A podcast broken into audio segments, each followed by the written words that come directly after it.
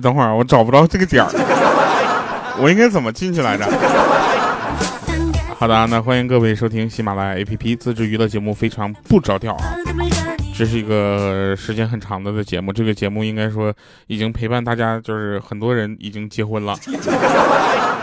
然后前两天我还发现啊，就是因为我被隔离了嘛，然后我就没有办法录节目，然后好很多朋友就给我留言，你知道吧？然后就我重新更这第一期节目，下面呢就有很多让我很感人的留言，这些留言通通通通都是大家可能是对我的思念，对我的爱，然后对我的想念啊，然后也不见怪啊。但是整整个留言呢，就就透露着一种我不该回来的感觉。什么？就是有一位朋友，他就他说：“我去，终于更新了啊！第一次留言，希望节目能够越来越好。自己在国外，每天睡前都听你的节目，真的希望可以这个节目一直走下去啊！朋友，现在别担心我了，我现在反而有点担心你。”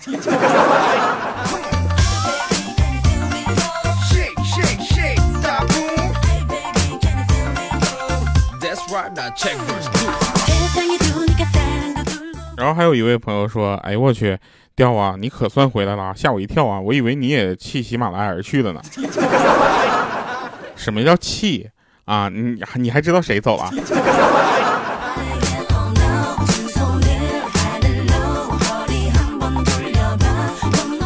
然后还有一位大漂亮，他说：“掉，你终于更新了，我想死你了。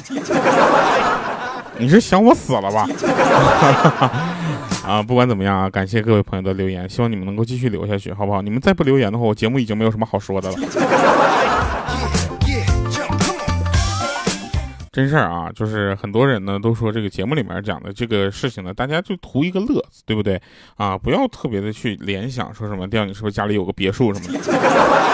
我要家里有别墅，我能干这个？对不对？我这家里有别墅，我雇两个人在我面前给我演这个。哎，这真事儿。就这两天没事干嘛，就去了一下久违的这个 QQ 空间，啊，看着说有六个访客被挡在外面，那有六分之一的可能就是他可能来看过我。我想开个黄钻确定一下，可是黄钻要三十块钱。Oh no，这场爱情的游戏我赌不起。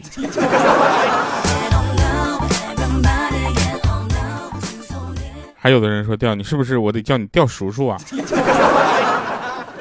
你要是这么说的话，那我这要跟你来个翻脸不认人了，对不对？谁能这么？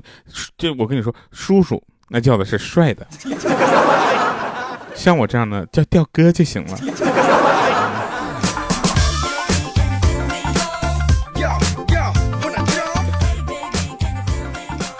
说有一家人啊，那个儿子呢就提着一个很大的提包，说这个家我再也忍受不下去呢，我要离开，我要去那种天天有刺激、天天花天酒地、天天有漂亮美眉的生活。爸爸，你可别阻止我啊！这时候他爸爸说了，说谁我谁会阻止你呀？我现在你等我五分钟啊，我马上收拾个行李，我跟你一块走。我跟你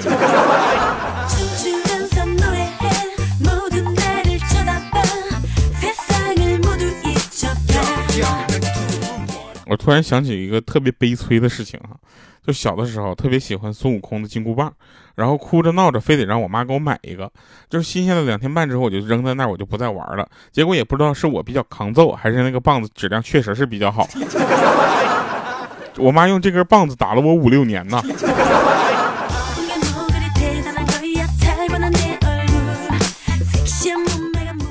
后来长大了之后才知道，这个这什么金箍棒啊？这个东西叫擀面杖。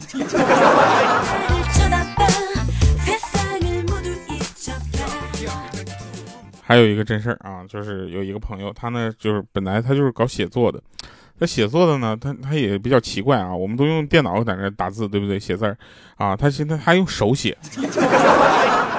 我们且不说他写字是好看与不好看啊，他手写这份坚持，我就觉得很费纸啊。不是很环保啊，然后，然后那天他就跟我哭诉说他妈妈骂他，我说为啥呢？他说你看我写东西的，对不对？费点纸是正常的吧，对不对？我说能理解啊。那他说我用的纸太多了。我说你写完了之后，这个纸是团成了一团扔在地上呢，还是这个把这一页直接就呃就撕掉了啊？他说团成一团呢。我说啊，那我就懂了。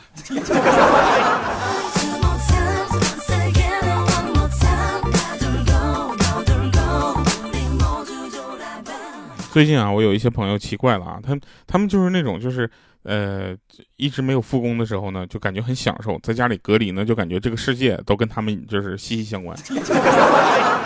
现在开始复工了之后呢，他又不想去上班啊，想继续请假，继续潇洒。然后我们就很奇怪啊，这为什么呢？然后他就说，这我我感觉在家才是我最好的生活啊，去公司之后那就不是我了。然后我说，那那给你一个这个请假的理由吧。都是什么理由比较好呢？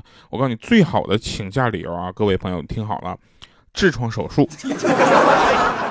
原因是不分男女，不分年龄啊，前期没有任何的症状，无需演戏，你一说有就一定有，谁也没有办法揭穿你啊，也没有办法去看，对不对？而且发作了就必须立刻手术啊，不然你连凳子都坐不住，还上什么班？对不对？请假回来，人家也不好意思问你啊，是说，哎呀，你这个好没好啊？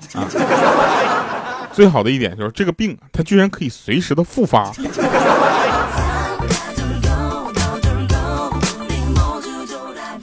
但是大家也不要经常用啊！我有一个朋友呢，他一年中有三百天啊，三百六十五天有三百天用了这个理由。后来呢，他们领导就问他说：“呃，小伙儿啊，你是屁股上长了个痔疮啊，还是痔疮上面长了个你啊？”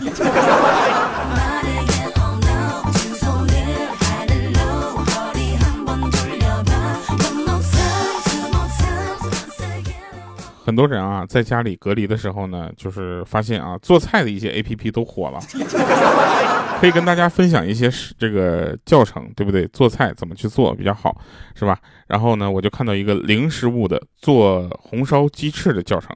那第一步呢，就是准备好食材和调料啊。第二步，把你妈妈喊过来。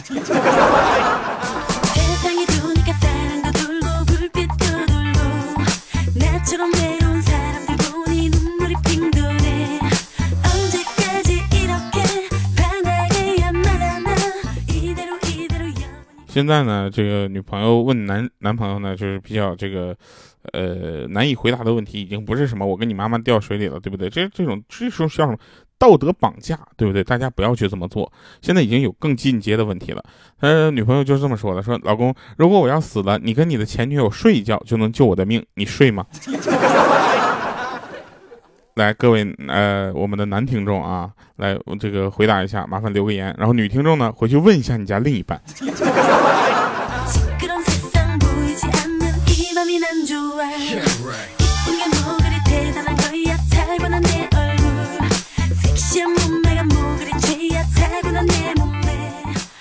说有一对小情侣啊，感觉特别的好，就想去，呃，得到家长的认可。然后这女女友的母亲呢，递给了这个这个他一个就是支票啊，说给你一百万，离开我女儿。这时候呢，他接过支票之后呢，然后转向女友说：“我们分手吧，我不爱你了。”这时候他女朋友就惊呆了，说：“你不是有几个亿的资产吗？为什么就为了这一百万就跟我分手呢？”然后当时这个男孩就说了：“说哼，不然你以为我是怎么挣到这几个亿的？”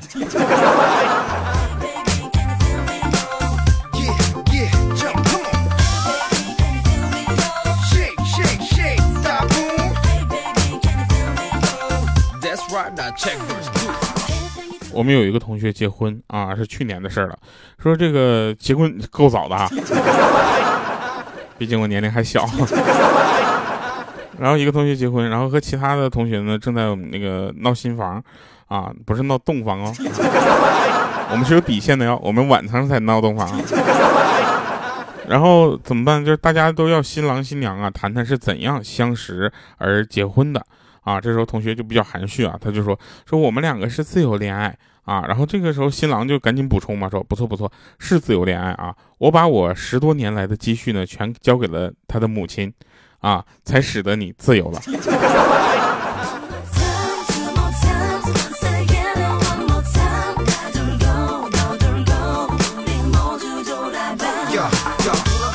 这才复工几天啊，大家这个按耐不住自己躁动的心了。那天呢，我们有一个同事说：“哎我去，我真不想上班了，我要去旅行。”啊，这时候我就说：“我说你知道什么人呢才叫旅行吗？你知道吗？那叫身价千万的人才叫旅行，你这玩意儿只能算逃荒。”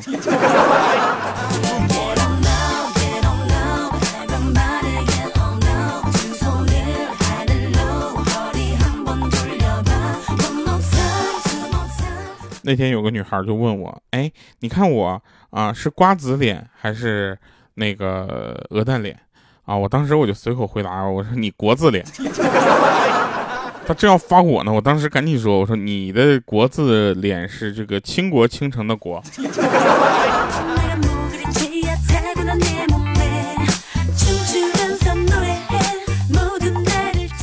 都真事儿，我跟你说，就奇怪啊，就是最近呢，大家就是明明明都没有什么，就是额外要出门的事儿啊，但是你也总发现你总得出个门，是吧？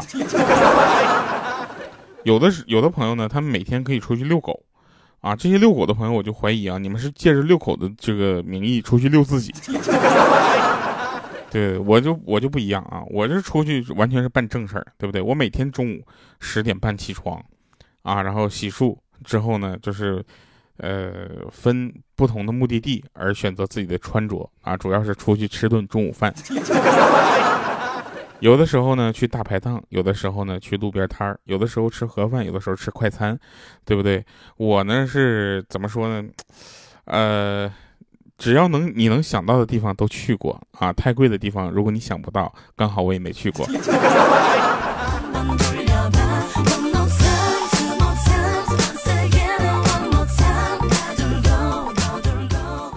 我都干过什么呢？我你你想想对不对？我种过地啊，然后擦过车啊，是不是啊？炒过菜，我直过播。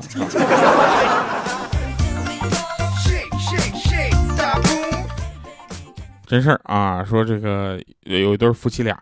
两个人呢，这老婆总就总是总睡觉之前玩手机啊，玩的那手机啪啪砸脸，然后直接把手机塞枕头底下睡觉。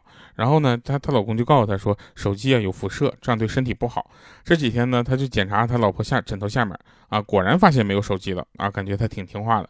结果没过多久，他就发现了他自己枕头下面有他老婆的手机，不是怎么的，这手机辐射点对点呗。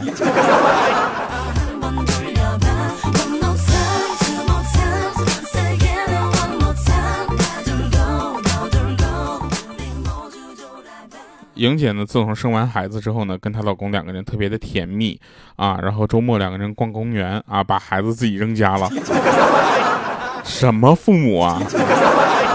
然后呢，她老公买了个风筝啊，放着风筝，她不由自主的感叹道啊，就说：“哎，都说婚姻呢就像风筝，我就是你手里的风筝，不管飞得多高，线始终。”在你的手里，这时候这莹姐就听完了之后很得意啊，刚想开口夸她，就听她喊：“哎呀，快看，风筝跟别人的风筝缠缠在一起了！” 哎，别使劲扯，使劲扯断了，我跟你说。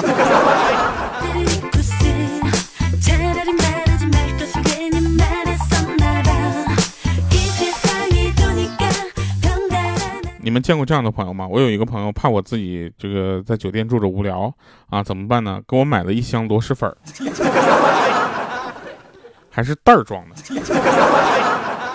你告诉我这个东西我怎么吃，对不对？我只我吃完了之后，我把它放在这个呃酒店的这个走廊里，对不对？其他隔壁房间的人怎么活？没吃完之没吃之前啊，这个就是煮开了，我怎么活？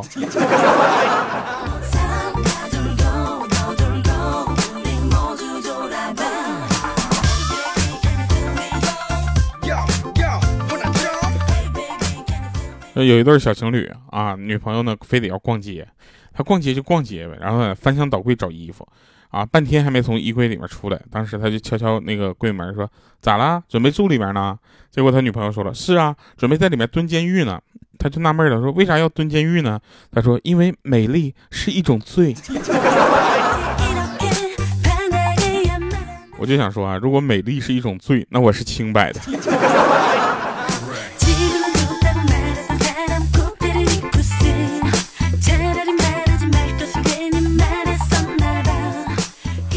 其实女生约会是不是都喜欢迟到呢？我不知道啊，反正十年前我约了一个女孩看电影，到现在她都没有来过。天都黑了，她都没来过，没来坐。天都黑了，她都没来过，没来。然后前两天呢，我就研究一下民谣的歌曲，我发现每一首民谣的歌曲里面都有一个你你讲完了之后，感觉自己身边或者自己经历过这样的故事。民谣啊，为什么把它单独的拎出来啊？我觉得这个民谣这这首歌，这个这个音乐风格呢，非常符合很多朋友们想安静的去听一个故事这样一个心情，对不对？为什么大部分的酒吧里面都是民谣，对不对？你看过哪个酒吧里面唱中国风的？不是不好听，是环境不太适合，对不对？中国风应该在什么地方听？像茶吧，对不对？喝茶的地方，茶馆之类的，对不对？我觉得你看什么地方茶馆里面放摇滚，是不是？我说这段话不是为了别的，是为了今天最后一首歌推荐的。那简直，这首歌我跟你说，每当你寂寞的时候，每当你无聊的时候，每当你需要安静的时候，就可以听一听它。这首歌叫《魔女的诗篇》。